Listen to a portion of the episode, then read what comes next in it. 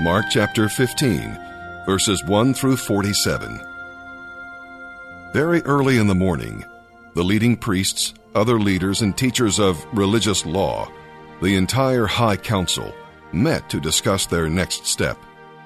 They bound Jesus and took him to Pilate, the Roman governor. Pilate asked Jesus, Are you the king of the Jews? Jesus replied, Yes, it is as you say. Then the leading priests accused him of many crimes, and Pilate asked him, Aren't you going to say something? What about all these charges against you? But Jesus said nothing, much to Pilate's surprise. Now it was the governor's custom to release one prisoner each year at Passover time, anyone the people requested. One of the prisoners at that time was Barabbas, convicted along with others for murder during an insurrection. The mob began to crowd in toward Pilate, asking him to release a prisoner as usual. Should I give you the king of the Jews? Pilate asked. For he realized by now that the leading priests had arrested Jesus out of envy.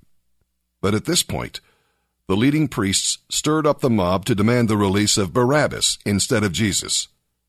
But if I release Barabbas, Pilate asked them, what should I do with this man you call the king of the Jews? They shouted back, Crucify him!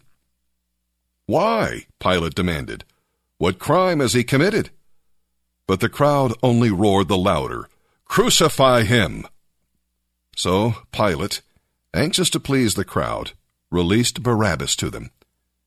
He ordered Jesus flogged with a lead tipped whip, then turned him over to the Roman soldiers to crucify him. The soldiers, took him into their headquarters and called out the entire battalion. They dressed him in a purple robe and made a crown of long, sharp thorns and put it on his head. Then they saluted, yelling, Hail, King of the Jews! And they beat him on the head with a stick, spit on him, and dropped to their knees in mock worship. When they were finally tired of mocking him, they took off the purple robe and put his own clothes on him again. Then they led him away to be crucified. A man named Simon, who was from Cyrene, was coming in from the country just then, and they forced him to carry Jesus' cross. Simon is the father of Alexander and Rufus. And they brought Jesus to a place called Golgotha, which means Skull Hill. They offered him wine, drugged with myrrh, but he refused it. Then they nailed him to the cross. They gambled for his clothes, throwing dice to decide who would get them. It was nine o'clock in the morning when the crucifixion took place. A signboard was fastened to the cross above Jesus' head, announcing the charge against him. It read, The King of the Jews. Two criminals were crucified with him, their crosses on either side of his and the people passing by shouted abuse, shaking their heads in mockery. Ha! Look at you now! They yelled at him. You can destroy the temple and rebuild it in three days, can you? Well then, save yourself and come down from the cross. The leading priests and teachers of religious law also mocked Jesus. He saved others, they scoffed, but he can't save himself. Let this Messiah, this King of Israel, come down from the cross so we can see it and believe him. Even the two criminals who were being crucified with Jesus ridiculed him. At noon, darkness fell across the whole land until three o'clock. Then, at that time, Jesus called out with a loud voice, Eloi, Eloi, lema sabachthani, which means, My God, my God, why have you forsaken me? Some of the bystanders misunderstood and thought he was calling for the prophet Elijah. One of them ran and filled a sponge with sour wine, holding it up to him on a stick so he could drink. Leave him alone. Let's see whether Elijah will come and take him down, he said. Then Jesus uttered another loud cry and breathed his last. And the curtain in the temple was torn in two, from top to bottom. When the Roman officer who stood facing him saw how he had died, he exclaimed, Truly, this was the Son of God. Some women were there, watching from a distance, including Mary Magdalene, Mary, the mother of James the Younger and of Joseph, and Salome. They had been followers of Jesus and had cared for him while he was in Galilee. Then they and many other women had come with him to Jerusalem. This all happened on Friday, the day of preparation, the day before the Sabbath. As evening approached, an honored member of the High Council, Joseph from Arimathea, who was waiting for the kingdom of God to come, gathered his courage and went to Pilate and asked for Jesus' body. Pilate couldn't believe that Jesus was already dead, so he called for the Roman military officer in charge and asked him. The officer confirmed the fact, and Pilate told Joseph he could have the body.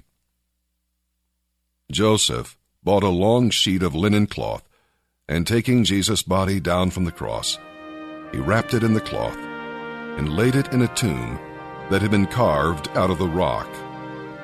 Then he rolled a stone in front of the entrance. Mary Magdalene and Mary, the mother of Joseph, saw where Jesus' body was laid.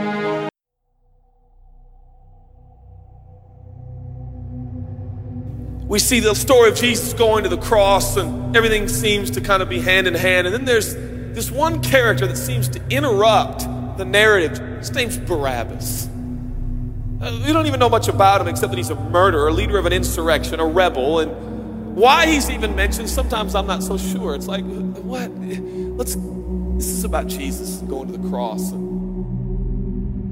So in this moment, Pilate thinks, I hold the destinies of these two men in my hand. I know the Jews have a tradition that on a holy day, I will release one of the prisoners on death row. Pilate stands on this audacious stage who now presents Jesus, Son of the living God, versus Barabbas, the thug and rebel. He says, All right, who do you want? This is blasphemy. This is this has gone too far. There's no comparison. This is a rightful prisoner, a man who should be on death row. He's a rebel against Rome. He leads a, rebellion. He murders people. He's a bad man. He's a thug and he's a crook. He deserves the chains and he deserves the crucifixion. Jesus? What has he done but heal, restore, deliver, set free, open blind eyes, open deaf ears, heal the lame and the leper? What, what has Jesus done? Who do you want? We, we want Barabbas. Yeah, give us Barabbas.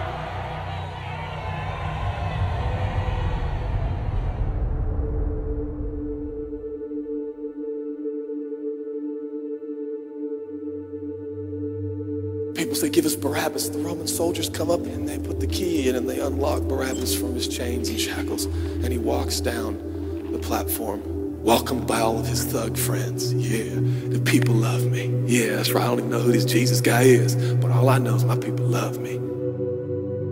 There seems to be no conscience in Barabbas. There's no record of him turning to Jesus and saying, I owe you everything now, for you have set me free. No, I don't see any of that in Barabbas. God knew that. Jesus stood there, silent, for he knew the will of the Father. He said, It's fine, Father. Let him have Barabbas. For Jesus knew that the Father would have to treat Jesus like Barabbas so he could treat Barabbas like Jesus. Barabbas thought it was the people that set him free. No, no, no, no. It was the love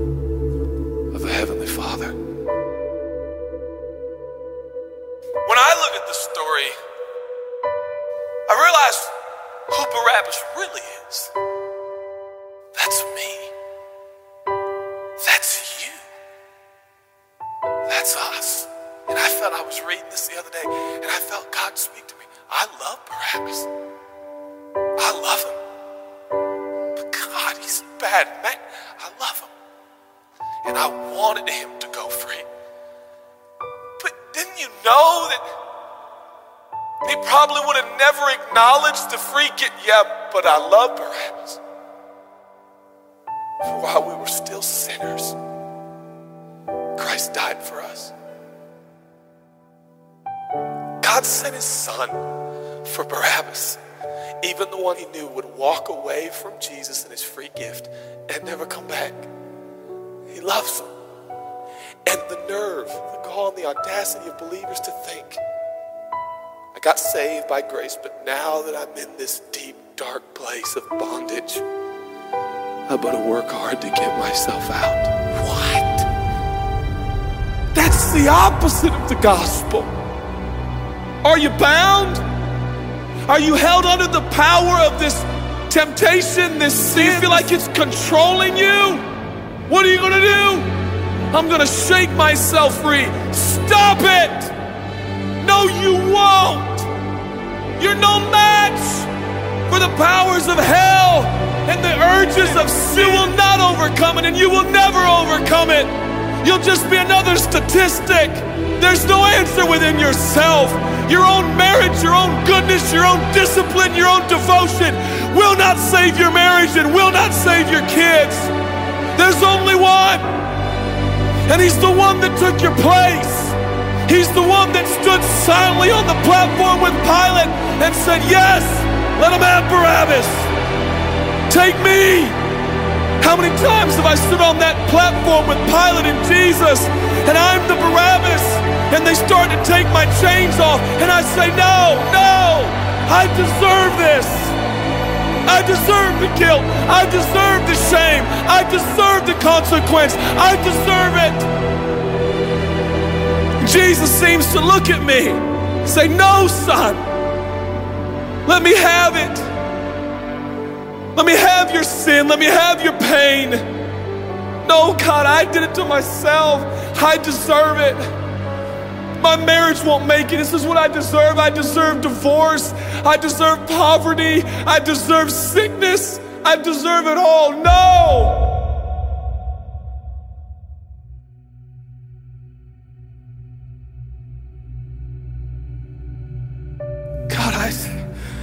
So ashamed. Give me your shame.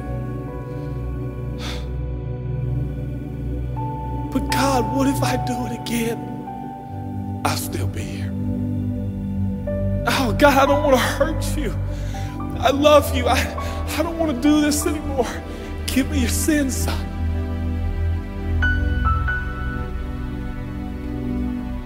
This is all we got. It's all I got. It's all you got.